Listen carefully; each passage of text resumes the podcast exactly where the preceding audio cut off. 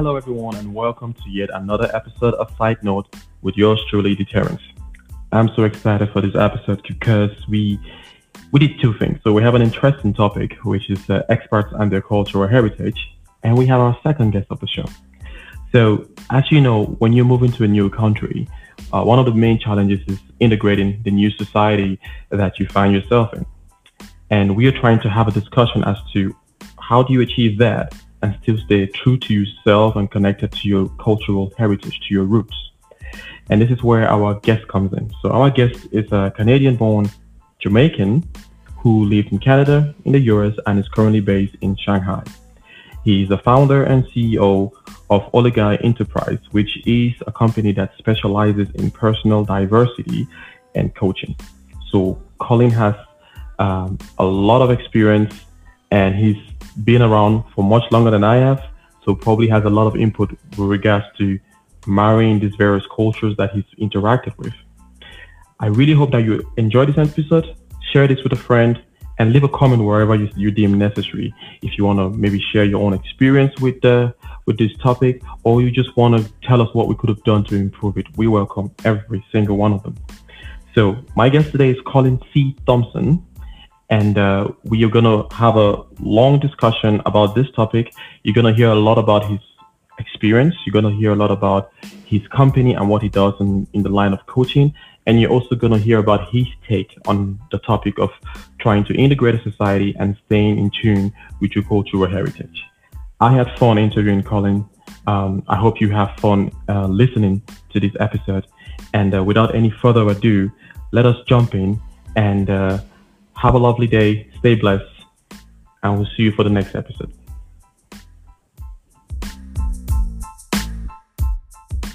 Hello, Colin. Um, thank you for joining us. Uh, hope you're doing okay. Yeah, I'm, I'm doing okay. I'm, I'm here in Shanghai. It's uh, the weather here is tremendous. It's a little chillier. I think, um, well, you know Celsius. So I think today we're about 22, 23. So perfect day for a nice run. So I'm doing That's good. Really good. Yeah, I'm, I'm in I'm in Frankfurt here right now, and it's like uh, 10, 12 degrees, so a little bit colder. We're getting ready for winter, and uh, yeah. yeah. So just for my for my audience, uh, would you mind just giving us a very brief introduction of who you are, what you do, and uh, and then we'll get right into the, the heart of the matter. Yeah, thank you, thank you very much, David. Uh, my name is my name is Colin Thomson. I am uh, it's, it's interesting. I, I now say that I'm a father, a husband, entrepreneur, and I want to say I'm a pretty inspirational person. I like to think I am.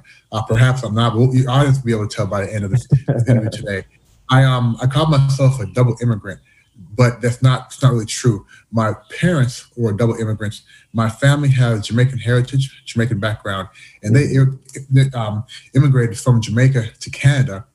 I came out. I was born in Canada, and then we immigrated again from Canada to the United States. This is back in the 80s. So I spent the, the vast majority of my life in the United States. Uh, then about 12 years ago, well, I spent my, my uh, time in the U.S. in Louisville, Kentucky. Um, then mm-hmm. when I graduated, I went to university, Howard University in Washington, D.C. I'm quite sure you know of Howard. It's HBCU. Yeah, yeah, yeah, HBCU. Yeah, HU, HU, the Mecca, um, which really, going there really, I can say changed my life. And I think that happens to a lot of, a lot of uh, black people who go there because that's the first time for a lot of us we learn knowledge of self we learn the true history of black people we learn the true potential of black people. So mm-hmm. i say that definitely changed my life because from going to howard the very moment i stepped on campus i started to believe. And all my family went to howard before me as well. I can say when they came back during winter break or whatnot they were different also uh, right. They come back and give me Howard shirts, and you see, the, you know, the black fist on and things like that. So I want to say that we grew up in a household where we were always belief that you can do anything you put your mind mind to, which is a very important part of my life. Um, I then uh, uh, graduated Howard in '95.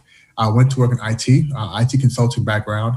I went back to Howard around 2003 uh, to work there. Uh, first oh. as the as the director of technology for the School of Business for about a year. And then they, they asked me to go down and work directly to the CIO or with the CIO um, uh, as a project, senior project, project manager. So I did that. And luckily at Howard, it's a beautiful thing. If you work there, they have this thing called tuition remission, which means if you work there, you get a major, major discount if you want to take classes. So I said, hey, I'm going to be here for a number of years working. I might as well take classes. So I did get my uh, MBA from there also, a double MBA in supply chain management and e-commerce. Wow. And that's very important because I've always had this dream or desire to work and live abroad. But how do you get there? You know, realistically, how do you get there? There's two concrete ways. One is through university. You go there mm-hmm. for a study program, or you go there for a short-term work contract, a major yeah. multinational company, and you go there for a, a, number of months, a number of years. Luckily, um, majoring in supply chain and e-commerce, IBM was a perfect fit. So in 2006, I joined IBM into their management training program, and about a year and a half later, they shipped me off to Shenzhen, China, which is the manufacturing hub of China um, in, in the southern part of China. I landed there um, literally November, no, December 31st, 2007. Yeah. And I've been here ever since. I'm in Shanghai now, but I wow. started there. That was 12 years ago. So that's my story. Well, almost my story. In 2018, I did start my, uh, launch my own uh, uh, conglomerate. I say conglomerate, but it's only two branches. one branch in Shanghai, yeah. one branch yeah. in the U.S. But we okay. do we do business yeah, business consulting, uh, life coaching, and training. So it's um cool. it's an interesting um interesting lifestyle now. Pivoting, I wouldn't even say pivoting, but continuing uh, to to align myself with the life that I think is best for me and my family. So I'm, we'll go into that more. So that is my short short story of who I am. That's that's quite that's quite a story, man, and uh, quite impressive as well. Like you know, with the with um, you know pursuing the masters, the double masters, and, and being open to you know to learning more, like you know getting more knowledge out there. Um, and just um, you know, life coach. Uh, was it something that you're always passionate about, or is it something you you you decided from a more strategic point of view, like this is something that would be more uh, you know bring more revenue, or was it just something you, you just felt like you, you're passionate about it and you wanted to go go after it? Mm, I would say not at all. I was not interested in life coaching. I was actually skeptical about life coaching. I remember about six, seven years ago, I was at a little casual birthday party and yeah. we were doing introductions and I have, I was having a conversation and a woman said she was a life coach. In my head, I'm like, oh, life coach. yeah, what is that? right. I was like, what kind I told, of? I what told kind my of brother yesterday. Like I'm interviewing someone who's a life coach, and he was like, "What do you mean?" I'm like, "Life coach." He's like, "Okay, I'm looking forward to that episode." yeah, yeah. What kind of made up superhero superhero job as a life coach? And that was about six, seven years ago. So right. about about ten, I got pulled into it, uh, and literally, I got pulled into it. I have always been very big on motivational speaking. If I had my dream jobs, it'd be two jobs a high school wrestling coach, which is a totally different conversation, yeah. and I would be a professional motivational speaker. Ever since I was, I would say high school, college, I was very good in sports. And when you're the best player or when you're a leader on your team, the coach will always tell you, go motivate your teammates, get them ready. Right, right, so from right. a very young young age, I was very big on motivation and trying to help people think out of the box. Again, my family and I, we didn't have the, the PTSD, the post traumatic slavery disorder that a yeah. lot of African Americans have in the US because we, we, we, didn't grow up there. So coming from outside, you have that belief you can do everything. So that's very that's very important because you, you tell people, hey, you can do anything that you put your mind to, but you have to believe that when you tell them that. So mm-hmm. motivating people have, has always been a big part of who I am. Luckily, I was always consistent. So people would call me and say, Colin, you know, um, I have a job interview or have this thing. Help me get mo- motivated for it. No problem. I would do it. And then I find a few months later, they call me again, need more, more motivation. Now, at the time, I said, hey, this, this is interesting. I'm the motivation man. I'm, I'm the inspiration man. I loved it. But I kept finding I have to motivate this, people always, always, and always over again. So I knew that motivation didn't last. And people say that when people accomplish these things, it's not about motivation, it's about why. Why are they doing it? How that improve their life? But mm-hmm. I was a little bit too young or not really focused on on that. Then about, I would say in 2015, I'm, I'm working in Shanghai, I'm working for IBM, and I was I was asked to, in addition to my regular job, I was asked to spend some of my time becoming an internal coach. Now, this is because people knew that I was big on speaking, motivating, inspiration. They asked me to become an internal coach. I didn't know what it was at the time, but I'll tell you, once I learned the techniques of being a coach and what it was, it was as if another part of my life started shifting. And as we go through life, there are major things, things that happen to us that set us on a new course or sort of help us course correct. It could yeah. be getting into a good college. It, there's something that happens to you that shifts it, not changes it, but just shifts it and puts you at a new level. Right, right. And for me, that was coaching. And I'll, I'll tell you why. As I mentioned earlier, David, you, if you give me one hour, David, I will have you motivated like an MFer. Okay. I'm talking, I will have you motivated. You will think that you can fly. You can't fly, but you will think you can fly. That's today. Tomorrow, you'll still be, still be motivated. But four or five days, your motivation starts yeah. to wane. Yeah, that's right. It's, it's not lasting. You have to be very self. You have to be very strong by yourself to have motivation. Stay, stay at a, at a high level. What coaching does, what I saw with coaching, coaching says, okay, David, what's something that you're trying to accomplish? Let's say in the next six months to a year, something that you think will really change your life, something that will improve your life, or something you've tried to change, but you haven't been able to do that. And once you identify what that is, as a coach, I work with you and I stay with you from now and help you to reach that goal. So I'm not just motivating you and separating from you. I'm mm-hmm. staying with you and helping you to achieve it. All so as a yeah. coach, all the way through, well, depending on how, how far away, how far away it is, but typically all the way through. And I'm like, wow. So you're telling me that as a motivational speaker, I can motivate you to do it, but we know sometimes that's not enough. But mm-hmm. as a coach, I can help you I, I can help you get through what's blocking you. I can help you get over those obstacles. I can help you identify plan. And more importantly, I can help you be more accountable to yourself and really achieve your goals. And I'm with you each and every step of the way. And that changed everything. Wow. It's pretty now, much like, um, it's the same like sports, you know, just, you know, when you, like when you're preparing for the Super Bowl or anything, you need, you, you, you gotta, I feel I feel like we do that a lot with other parts of our life, but not ourselves. You know, when we when when people want to achieve things, when it's a team sports, we say, yeah, you know, listen to the coach, drilling. You go to camp and come out and you know you win you win the the, the championship. But like you rightly said, some people get hyped up in real life and then they just the, the fire just dies out, and that's where you come yeah. to. Yeah, yeah. Yeah, yeah, absolutely. And it's it's funny we call it coaching, but it's very different from high school coaching. Or not high, I'm sorry, from sports coaching. And okay. I'll tell you the major distinction. When you are coached, your coach is going to show you how to do it, tell you how to do it, and then remind you how to do it. Right. As a life coach, we typically don't tell you how to do anything. If you okay. say, for example, I do a lot of career coaching, and somebody will say, Colin, how should I get started? Um, how's my resume look? What should I do? and I will ask them, I will, I will ask them certain questions to help them identify themselves what they should do. So as coaches, right. we don't give advice. And a lot of times people say, you know what, Colin, I want to be a coach. And I say, why? Well, people say I give great advice. Then I tell them, well, you know, coaches, we don't give any advice at all. Like, really?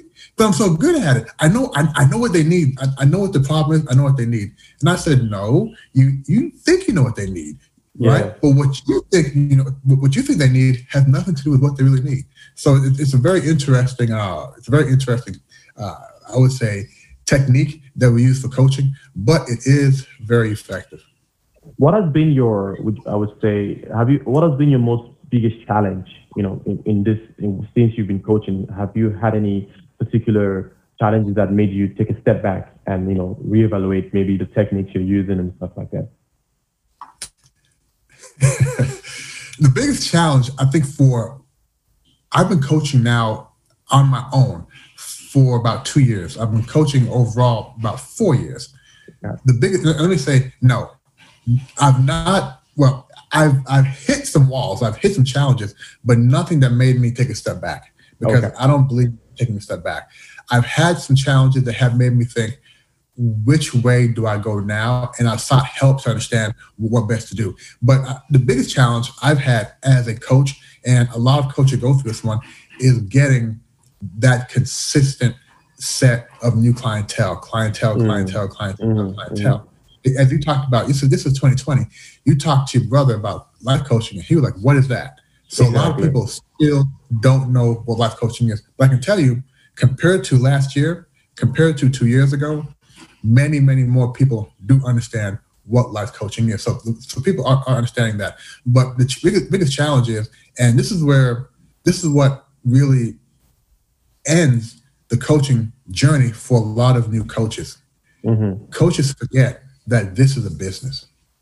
You can be very good at coaching people. You can be very good at helping people to identify where they want to go and help guiding them there. But you may not have the same skill set in growing and running a business because mm-hmm. this is a business. If you're yeah. coaching and you're not getting any money, you, it's a hobby. Okay, hobby you don't get paid to do, but this mm-hmm. is a business. So you have to understand how to balance your books, how to do marketing, how to network. You really have to understand that you have to put the same amount of effort into managing the business side as coaching. So great coaching skills. I've seen some coaches who have great coaching skill, but they give up because they don't know how to do marketing. Mm-hmm. They don't know how to really um, um, identify a good program to identify a, a, consistent set of clients. So the biggest challenge I've had and I'm still having is is getting that consistent set of clients. I have clients, but having a waiting list, so to speak, is what every coach wants, and it's very hard to hard to establish that in the first few years. And yeah, just to piggyback off that, so how has the you know we're currently unfortunately in a pandemic right now with COVID. How has that affected you know your ability to you know to to basically uh, do what you you just said of trying to continue to grow that that client client list. Uh, right. Do you think that due to COVID there's a higher need for life coaches because people are you know people don't know how to deal with this situation right now if, if, you, if I'm being honest. Yeah. Yeah, if you would ask me that back in look at my calendar.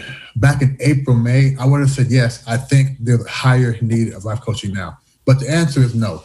Okay. The same need before is the same exact need now. People may think that now there's a higher need. I'll tell you. I'll tell you why I have this belief. If I go back to January in China, that's when COVID hit in China. I'm, I'm sorry, coronavirus. Back in January, it's still called coronavirus, not COVID. Yeah, yeah. I was I had I was actively coaching and I told some clients here in, in um, China that we need to stand back and take a pause because I need some time to make sure my family's safe. There's this thing out there, we don't know what it is, but coaching is at the highest priority right now. Mm-hmm. They also felt the same way. They did not feel comfortable coaching either face to face or via via Zoom while this, this was taking place. So it took a pause. But about a month later, they called back I had my old clients and friends in, in the US call me, even from Europe saying, Colin, this COVID thing is really affecting us. You know, my home, which used to be a place where I would eat, have some entertainment, you know, some food, and sleep. Now it's my kids' education center. It's my wife's workplace. It's my wife's uh, beauty parlor. Right. It's my kids' uh, school, um, um, playground. It's my work environment everything is happening now inside the house 24 7 and i'm not being as productive productive at work i'm getting a little anxiety i'm feeling a mm-hmm. certain way it's causing me to snap at my kids more arguments with my wife so I, how do i manage this time and so many people had trouble if you think about where you are i'm quite sure you guys had some lockdown for a while yeah those first few weeks those okay so I'll, I'll ask you those first few weeks compared to a month and a half later was it easier to manage those restrictions? Oh no, the first few. I think personally, my first two months of the initial lockdown, I I almost lost my mind. It drove me crazy because we couldn't literally step outside. So there's only so much push-up you can do, and, and like that. So um, yeah, it wasn't, it wasn't, it wasn't, a, it wasn't a nice. I, I don't have fun memories of those first two months. Yeah, right, right. Only so many push-ups you can do. Only so many TV shows you can, you can binge watch. Yeah. So people really saying, "Colin, can you help?" So myself and other coaches started doing COVID coaching, where we help people deal during these COVID times. But it was a lie. It was a lie, David, and I'll tell you why it's a lie. If you said that you know you and your spouse are having more arguments and are bumping heads more during this time, and you need some coaching on how to how to uh, respect each other's personal space and whatnot. What I would say is this is not due to COVID. Mm. If you had if you had issues have issues now, all COVID does is make them bigger. If you had cracks, little cracks in your relationship, what COVID does, it puts more pressure on those cracks, so the cracks are going to start to expand. Right. So even, even if you had, had, had trouble being productive at work prior or issues prior, all COVID does is make things bigger. So we're not talking COVID coaching. Okay, we're still talking about life coaching. So when you and when you when you do it in that context, people stop putting all these negative aspects on COVID. Now, COVID is not positive, mm-hmm. but because it happens, it's still here. There's still things that can be done. So going back to your question, there's still a lot of people who who want coaching, need coaching now. We're trying to make sure they understand that yes, these are the COVID times, but this is still regular life coaching. And the big, I would say, the biggest, the the, the most of my clients now. Previously, most of my clients were coming to me for confidence, or, or they have a, a, a goal of um, being more productive or, or developing better habits. Um, some were there for career coaching. Now, most of my clients are here for career coaching because people recognize that the jobs are going to come back. And right now, either their job, the, the job is gone or their job responsibilities have, have, have stagnated. Stagnated, yeah. When that gun goes off, that gun goes off, and they say, okay, the economy is opening back up, everybody's going to go for jobs. Yeah.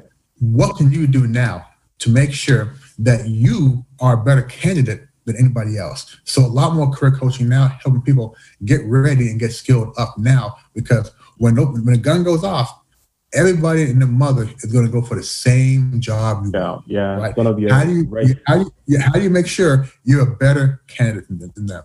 So, so okay. a lot, there's a lot of activity for coaching, and, and, quite frankly, a lot of coaching takes place even before COVID took place online right via Zoom and whatnot. So there mm-hmm. has been a really, really big impact. Okay, thanks for that. So I want to I want to um, shift to um, the the the caucus of, of the call. So the you know we titled it expats and their cultural heritage. You mentioned earlier that when you went to you know Howard University, you got to finally uh, learn about the Black history, you know, and get um, and and and also that kind of gave you an you know a, a, a better understanding of, of yourself and also your background from Jamaica and your experience in Canada. I feel like uh, my question, I guess, for you is, uh, you know, what has your experience been like staying in touch with your diverse roots, you know, and cultural heritage? For example, right now in China, because you're in a different uh, society, different culture.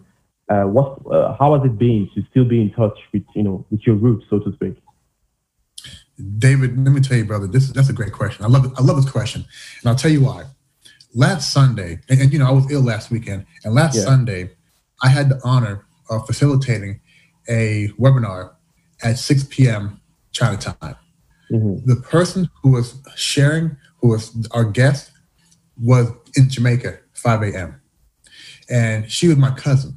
And she was she wrote a book that talks about the history of patois, which is a Jamaican dialect the way they mm-hmm. speak, a history of Jamaican patois, and history of some themes and, and about Jamaica. And here in Shanghai, I'm a member of the the um, CAC, the, the Caribbean Association of China. So okay. we have Caribbean from the Caribbean here who are forming a group, and I'm a board member there. Excuse me. So I was honored to host my cousin for her first ever uh, uh, interview, book sharing outside of the Caribbean. Well, out, well, outside of, I would say in China, in Asia. Okay. And I was proud to have people here on, on that session Chinese people, Caribbean people, European people, all hearing her talk about Jamaica and our heritage, heritage and our culture. Most people over here know about not even Bob Marley. Most Chinese don't know about who Bob Marley is, right? Wow, that's but huge. they but they do know who who Bolt is. Yeah, right? yeah, yeah, They do know Usain Bolt. So they have an idea of Jamaica and they're very open to learn about the culture. So you talk about uh, uh, remembering our culture. This goes back to I mentioned my, my parents left Jamaica. I would ask my parents a lot. So will you guys go back and retire in Jamaica, live there? Like, no, we're not going back to live and retire in Jamaica. Because Jamaica is a very poor country. The economy mm-hmm. is based on tourism. So a lot of people look to get out, and it's hard to go back. Now, my, yeah. my dad did a great job of going back often to visit. So in my household, one of the things I was worried about is, you know, in my house, you come to the front door, it's Jamaica. It's not like Jamaica. The food, the culture, the music. You walk out, it's back to American style. Yeah. I was always very, very wary or nervous of, I want my kids to have the history of Jamaica also. Because I'll tell you the truth, I feel Jamaican Jamaican culture is much more rich and interesting than American culture. Oh, yeah. That's because I grew up in that, right? So mm-hmm. I have to believe mm-hmm. that. So my concern was how do I how do I keep that bond going? So about 20 years ago, I started going back to Jamaica at least once every two years with my father. Um, my mother passed away by then, but going back every few years and making sure that I met the family we have there because okay. there, there's a disconnect. Some family in Jamaica can't come to the U.S., so I want to make sure I, I know who they are. During that time, one person who I, I, rediscovered was my cousin Don, who I hosted last week, which right. is why it was so interesting for me because that was part of, as you, as you mentioned, making sure we keep that connection. When I got married, before I got married, and my wife is from Hong Kong, before I got married, I took my wife to Jamaica to meet family. We got married in Jamaica. Okay.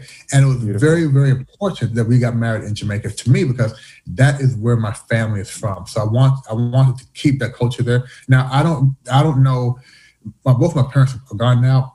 I don't know a lot of my family in Jamaica. They know me more, than, more than I know them. But and, and being in China is very hard now to go from China to Jamaica. But we do keep keep in contact with all our family in the U.S.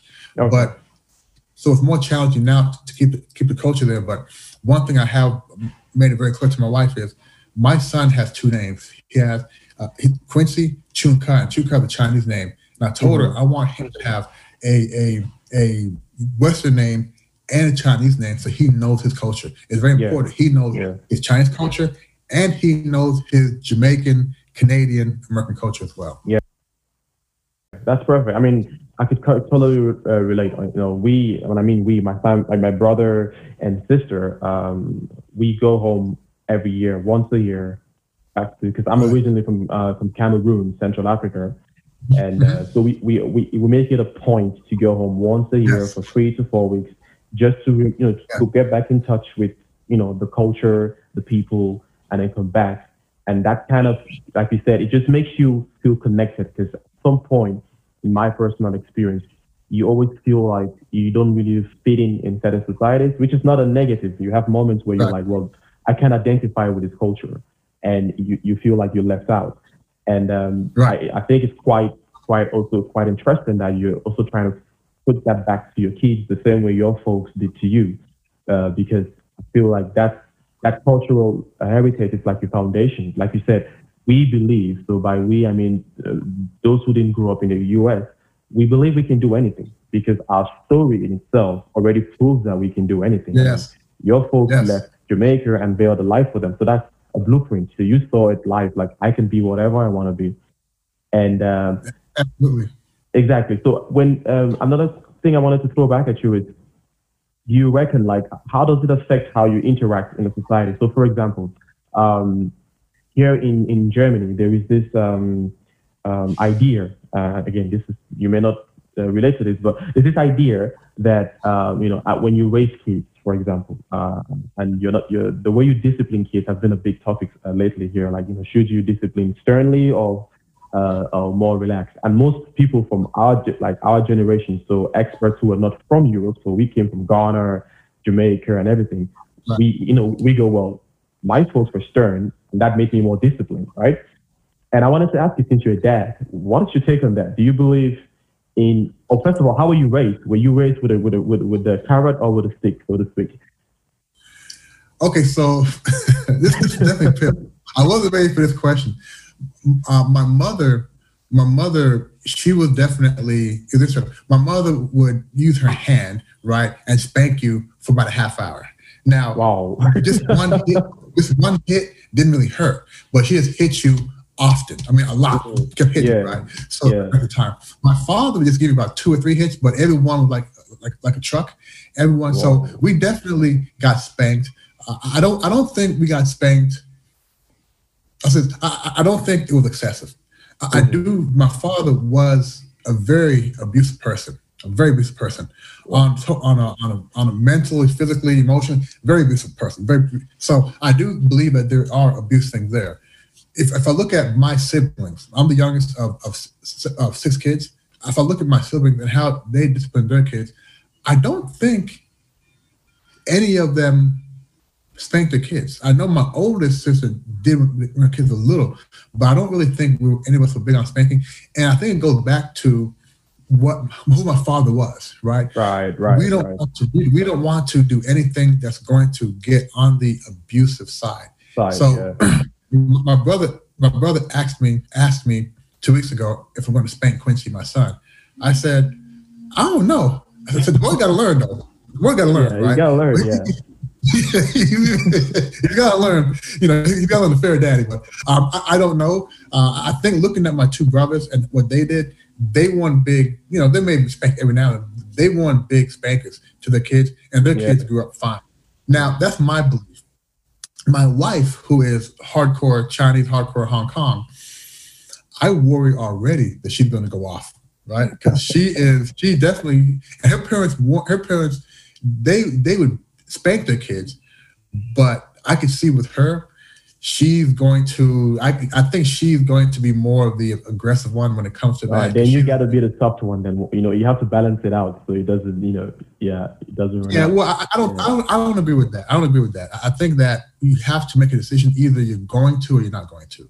right. I would I would much rather not. But you know, I grew up being very physical myself. hmm Um, you could say I used to be a bully. You could say I, I love fighting. So Mhm. I a part of me that still believe that, that that kids should be disciplined by spanking. But hmm I, I, I'd like to make a decision that we could find a different way of doing it. So I, I, don't, I hope that we don't we, we don't spank our kids.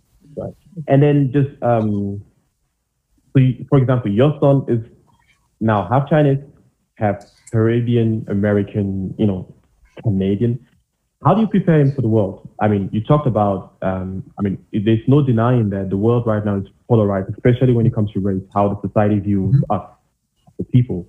And um, I may not relate to, um, say, a black person who grew up in America and say in Europe how they see or perceive racism than I do because I, I I came from Cameroon. We we didn't really face that much.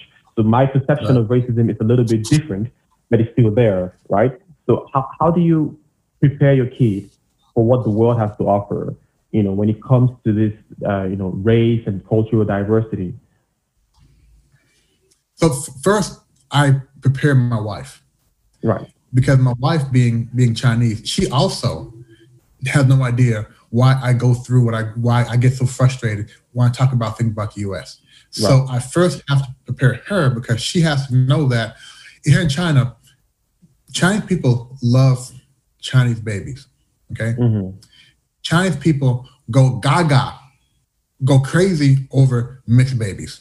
You take Right. anything and mix it with, Chinese, they love it. My son is the local neighborhood star around here. Okay, That's cool. I'm not. I'm, I'm not joking to you. If I'm if I'm pushing my son past the front gate, all the security guards who are hard old men will stop, play with him for a second. if Oh, I'm walking by that's cool. myself, they won't say a word to me. Okay, Mhm, mhm. everybody around here they know who he is because he, he's mixed baby, mixed baby. So and that means one thing, right? Now, my wife doesn't know anything about how a black baby, a black person, a black kid, a black teenager is treated in the U.S. So I first have to let her know that even though your baby's loved here because of his complexion, and he looks like he's mixed, Mhm. the same baby, same complexion, same hair in the U.S. As he goes older, he might be viewed as a threat by some people. Mhm. So I have to first let her know and guide her and let her know. Look, every time I go to the U.S., I say whoop whoop. When you hear police, don't talk to them. Okay, don't respond to police. Know where they are. And she goes, "Why, Colin?" And I said, "Honey, here's why. Is it really that bad? Yes, honey, it's really that bad." So the first thing is let her know this, the situation, and it's not always fun because this year, especially, Ahmaud Arbery, George Floyd. Every Yeah. time something happens, I bring her here and I say, "Watch this," and she's tired of watching it, right? And I've learned that because she'll watch it, but she still won't feel the same frustration I feel. but mm-hmm. I want her to know this could be your son. Okay, so you have to be aware. So the first thing is make make the mother aware, because the mother will also influence the son. Our son. The son, yeah. So yeah, yeah. So with Quincy, um, I think the same thing because he's growing up right now outside of the U.S. And I want him to grow up hearing about those things, but not experiencing it. Because as you said, when you first went to Europe, when I first went to, to, to um, came to the U- U.S., I didn't have the same yoke on my shoulder. I looked at things from a different perspective. Now, knowing yeah. when the police see me, they don't give a f if I'm from Cameroon, Cameroon South Africa. I'm black, right? Exactly. They yeah, they don't care about that. Yeah. right, right. So he, he's young now, but as he grows up, as he grows up, uh, sad to say, I'm going to have that talk with him about police, about people of other races, and what takes place in the U.S. But right now, right now, I'm able to shield him from that. Right. I'm going to shield him from it as long as possible. But I will yeah. get him to the U.S. for the first time next year. But there's not much concern of a of a you know a toddler right now. Yeah, yeah. I mean, that's something I, I I'm also I when when I become a dad, that's something I have to you know deal with as well. So uh, thanks thanks for that answer. But what do you say to people? I mean, I've met some black or um, minority people who, the result of this uh, this uh, state of affairs with when it comes to how we are viewed, some people literally turn their backs on their on, on their heritage, right? So they try as hard as possible not to identify with your culture because of that concern of how it's going to be perceived. What would you say to those people? I wouldn't say anything to them.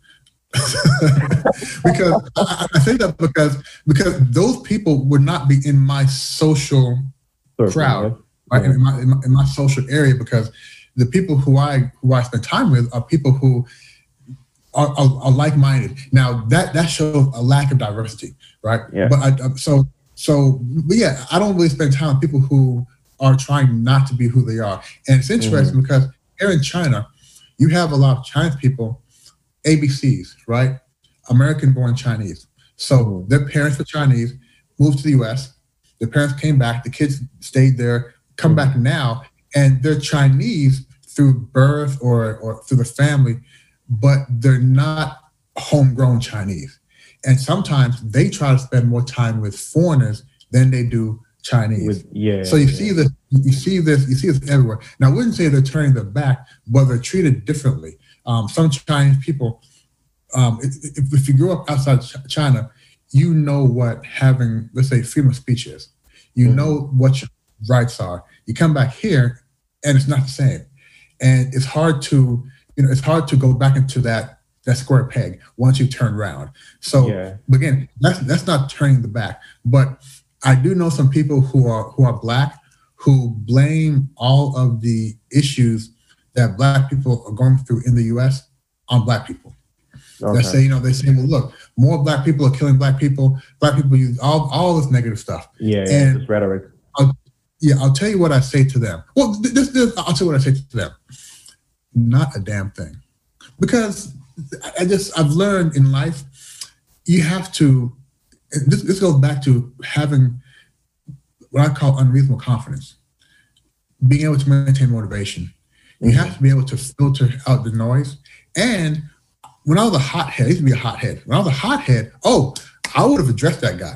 But now it's noise now. It's noise now. And I choose yeah. not to let certain things even come into my system. And that's so important because if you think about people who, who want to live the best life, you know, you're doing this podcast. I'm not sure how long you've been doing it, but look, go back to when you first decided to do this. I don't know, maybe you told somebody your dream. You know, I want to do this podcast. I'm helping people. And somebody says, come on, David, you're not a podcast person. That's not your yeah, thing, right? Tell me about and it. And they try to discourage you.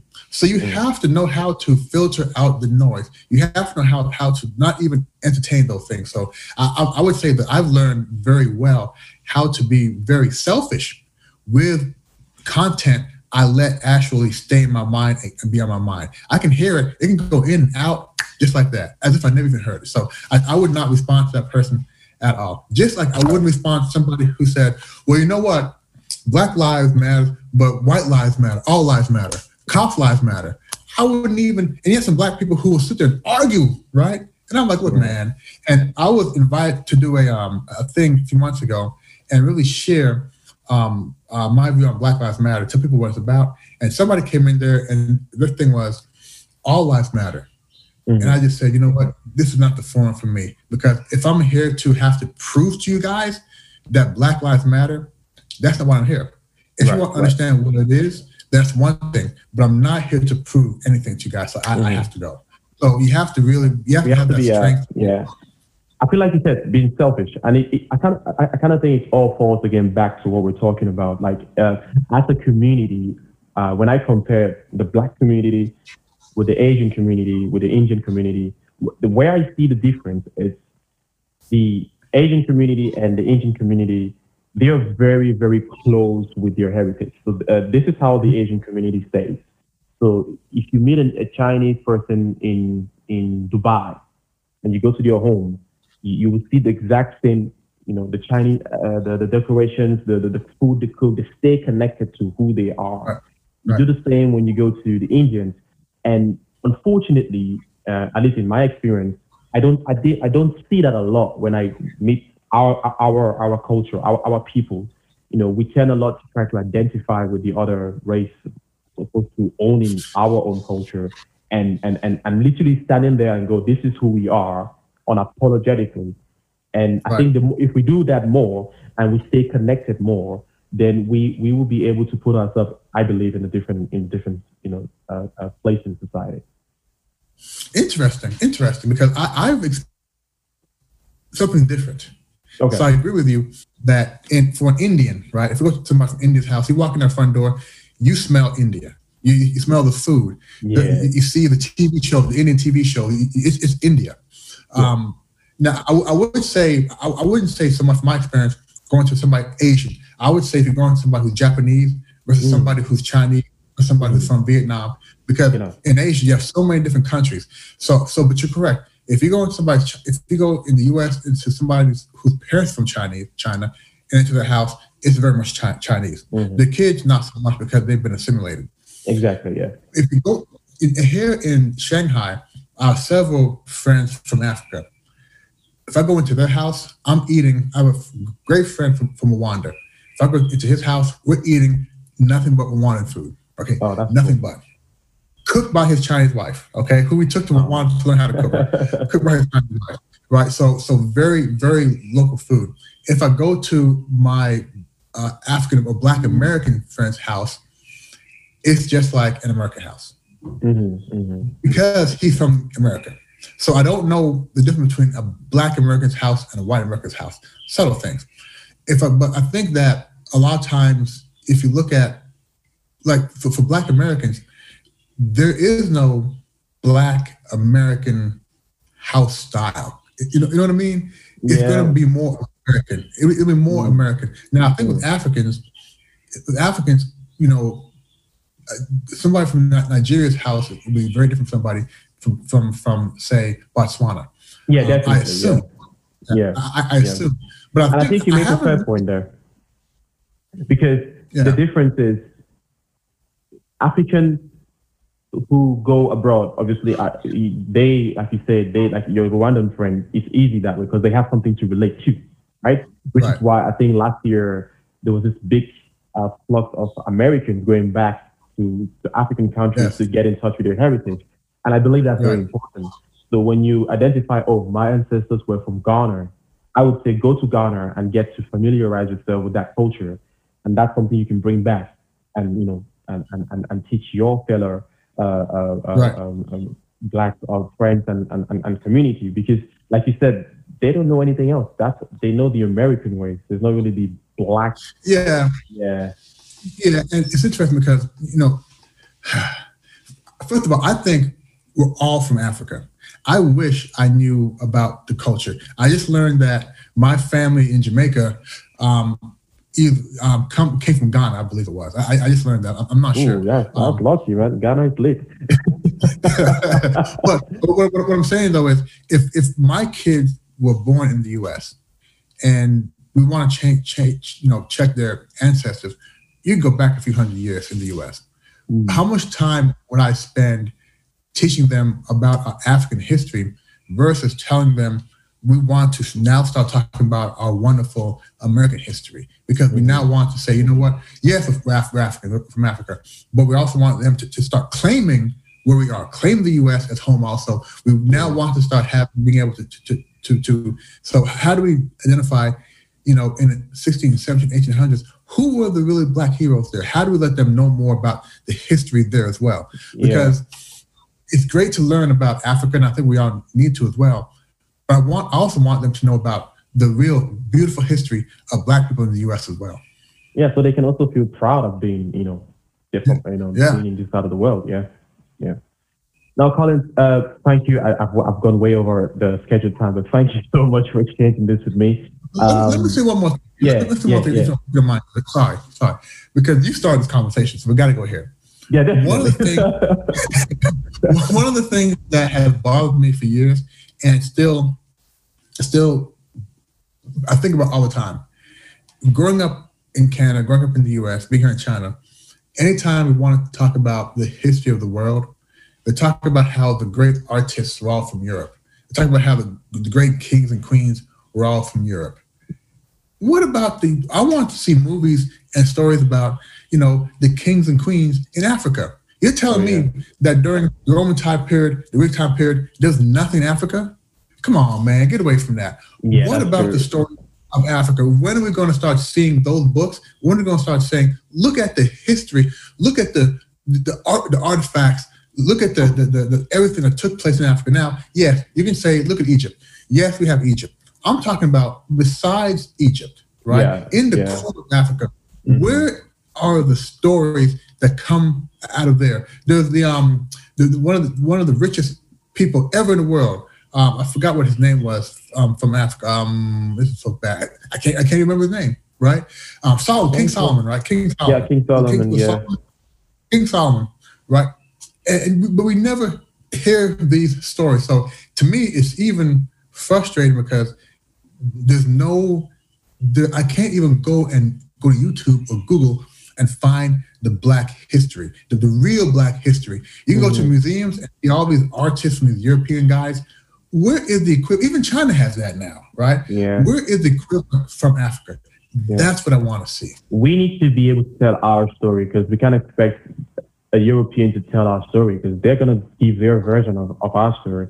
And that's something um, we as people have to do. Now, I, am not sure how. Maybe our scholars need to step up and, and, and really put those materials out there. Because, for example, right. I don't know much about uh, Cameroon history, like really in depth. All I know is what was taught to me in school, But the books which were being given to us in school were written by the French. Right. So we're taking the right. French version of our story. And I'm like, you know, that's that's not the full story. Yeah. Right. So what happened before the whites arrived, before colonization? It's, it's a black hole. Like we don't know what happened before. Yeah, it's a black hole. You know, savages. It, it was a yeah, savage land. Yeah. We yeah. here, it was a savage land. You know. And yeah, I tell you the, the book, the book when, when, things fall apart, which I read read several times. When, when things, things, fall, fall apart, apart. Have you heard that, that out. Yeah. You read that book because th- that book talks about that shift. It's about an African chief and his son, mm-hmm. and they they were living in the in the traditional way in Africa, and the Europeans came over with God and said, "This is the way you guys should live and, and believe in." And his son became a Christian, mm-hmm. and his father was an old tribesman, didn't accept that, and and, and things happened. The, and I'm, I'm not going to tell you what happened, but that's when they went from having the more traditional way of living to being told, "No, no, no, you savages, live God's way." And mm-hmm. God's way, it's not the it's not just the right way, it's the white way. White way, yeah. Right? Yeah, yeah. Yes. So and that's when things we can't began to fall apart on the continent of Africa. So so read that book, man. It, will really check it out. Yeah. Yeah. That's pretty yeah. cool. Thanks. Yeah, but you're definitely right. We, we need to be able to go online or flip the flip the TV screen and watch our history. We don't have that yet. And I, am I'm, okay, okay. I'm frustrated. Yeah. Last comment, last comment, and I'll, I'll, share this because I was I was surprised by this. So when when Black Panther came out a few years ago, Ooh, yeah. and I, I, asked all of my African friends here in, in, in China what they thought about it. So I'm, I'm going to ask you, well, what do you think about Black Panther? Right. So I'll give you two answers. When it just came out, I was excited. I felt for once uh, uh, there was something I could relate to, even though it was fictitious but I, you know, the music, the clothing, how they dress, the expressions, the mannerism, I was, yeah, I, I watched it like five times. But then when I took a step back and watched it again, I noticed like, well, where does it go from here? Like, what's the impact to to me, my daily life? And it, there wasn't much of it, so that kind of doubled down on it. But when it just came out, I was ecstatic. I was like, finally, okay, okay. movie, yeah, yeah. Yeah, that's a good perspective. Thank you, thank you. So most of my African friends here and my, and my friend from Rwanda, their response was, "Eh, the Colin, I'm like, look at all black actors. It's wonderful, but can't we have movies like that back home already?"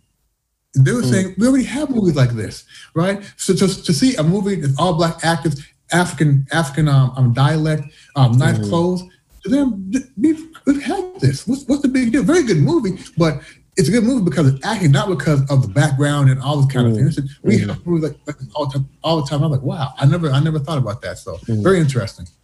Yeah, but yeah. but we do have movies like that. But Black Panther was more on a global stage. I think that's the difference, right? Yeah. So, for example, I grew up watching a lot of Nigerian and Ghanaian movies, and like I said, the hmm. movie industry in those countries is, is humongous. But it's not on a global stage. Not everybody knows about it. Hmm. So Black Panther kind of put it on a global stage, and I was like, that's it. People get to see how not just blacks being crackheads, drug addicts, or whatever in other right. movies, but actually, you know, the the the, the good guys so for once. And then there was just one white guy in the movie. And I was like, there we go. That's more like it. yeah, right. And it wasn't it wasn't called a black movie, right? It was mm. still a Marvel movie.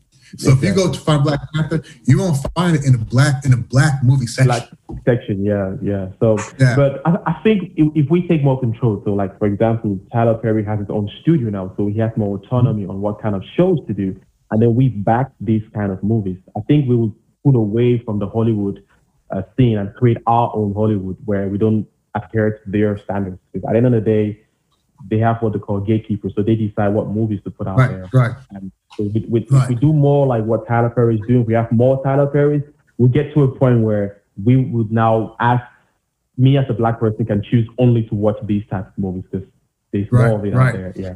Yeah. Yeah. The thing though is I think we have to put movies out that have you know, majority black, not just actors, but the people making the movie, the people yeah, on the, the set, writers, camera, more more people of color there. But the movies still have to entice a diversity of viewers, exactly. not just black people. Because to make make that money, you have to have diversity in your audience. You have to have white, black, Indian, Asian, exactly. all want yeah. yeah. yeah. No, cool. Good talk, man. Really, uh, I really appreciate this. Uh, so again, thank you so much for popping by. Uh, what's gonna happen is uh, I'm gonna obviously edit everything. Once it's ready, uh, before publishing it, I'll send it over to you. You can have a, you know, you can you can listen to it, and then obviously we'll publish it and then take it from there. I do appreciate your time. Yeah. And uh, yeah, so Dave, yeah. David, let me um, let me just do a little 30 seconds on how people can find me.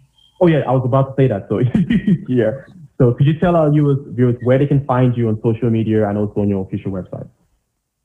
Yeah, thank you, David. So the best way to find me is to go to my website, oligye.com, oligye.com.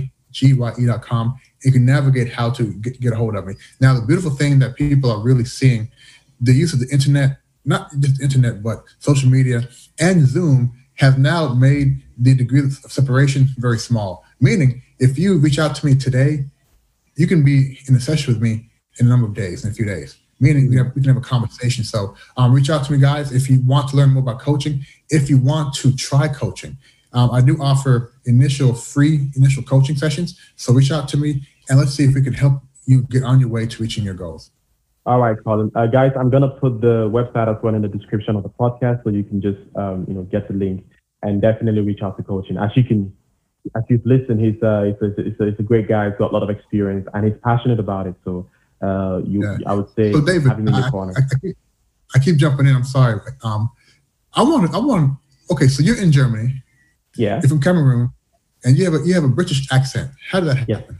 Oh, I studied in the UK. So I left from Cameroon to the UK uh, to do a master's okay. in human resources and development. Uh, I was based in Liverpool, and uh, after my master's, I worked in the UK for four years before moving okay. to Germany. So that's where the, the English accent got like really uh, solidified uh, for me. Okay. And I've been living in Germany so, now for four years as well. Yeah. Wait, are you in Frankfurt? Yeah, Frankfurt. Yeah. Okay. And here's what I love about my African brothers. Now, I, I say I love this about my African brothers. Um, the history of it is ugly. And this is something that growing up in the US, we don't have. Yeah. I speak 1.2 languages English, um, mm-hmm. Patois, Jamaican Patois, and a little Chinese, so, so 1.2. Mm-hmm. How many languages do you speak? So I speak English fluently, I speak French fluently, uh, I speak German, well, medium, I would say. And we have what they call pidgin English, which is like colloquial from Cameroon. So a mixture of right. English and, uh, and a, a pidgin slang. So yeah, Right. And I, yeah, so right now I would say two, three ish. I don't know. right. which means, which means you literally can go almost anywhere in the planet and be okay. If you use yeah. Spanish, you're good, right? But you yeah, that's my next I mean, language on the list. Yeah, Spanish. That's one thing we don't have. Um, most people I meet, even from Europe, typically speak one or two languages. It's just mm-hmm. that I find the folks who are from North America, Canada, uh, U.S., Caribbean really only speak one language, and, it's really a mm. shame. Yeah, yeah. I think, like you said, it opens it, it, it opens up the world to you. So, you, like you said, you can you can literally find your way anywhere. Yeah. Yeah, yeah. History, history also means that there's some col- col- colonization taking place somewhere, but it's all good. Mm, yeah, you know, we, we, we, we, are survivors. You know, we we, we learn to thrive yeah. through adversity. That's it. Yeah. Yeah. All right, Colin. Thank you so much again. Have a lovely weekend say hi to the kids and the wife. Well, yep. And when will you be putting this um putting this online? When will it be ready? I aim to have this online by uh, the third, no, the last week of November. So I have okay, one episode perfect. that comes out. I have an episode that's live now, and then basically every two weeks I put an episode out. Yeah. Okay. Cool. Yeah. All right, man. But I'll, I'll pop Thanks, you an email with the timeline after this call so you have an idea when to expect. Okay. Great. Perfect. All right. You take care, mate. Uh, thanks for having me on. Bye. All right. Stay blessed. Bye.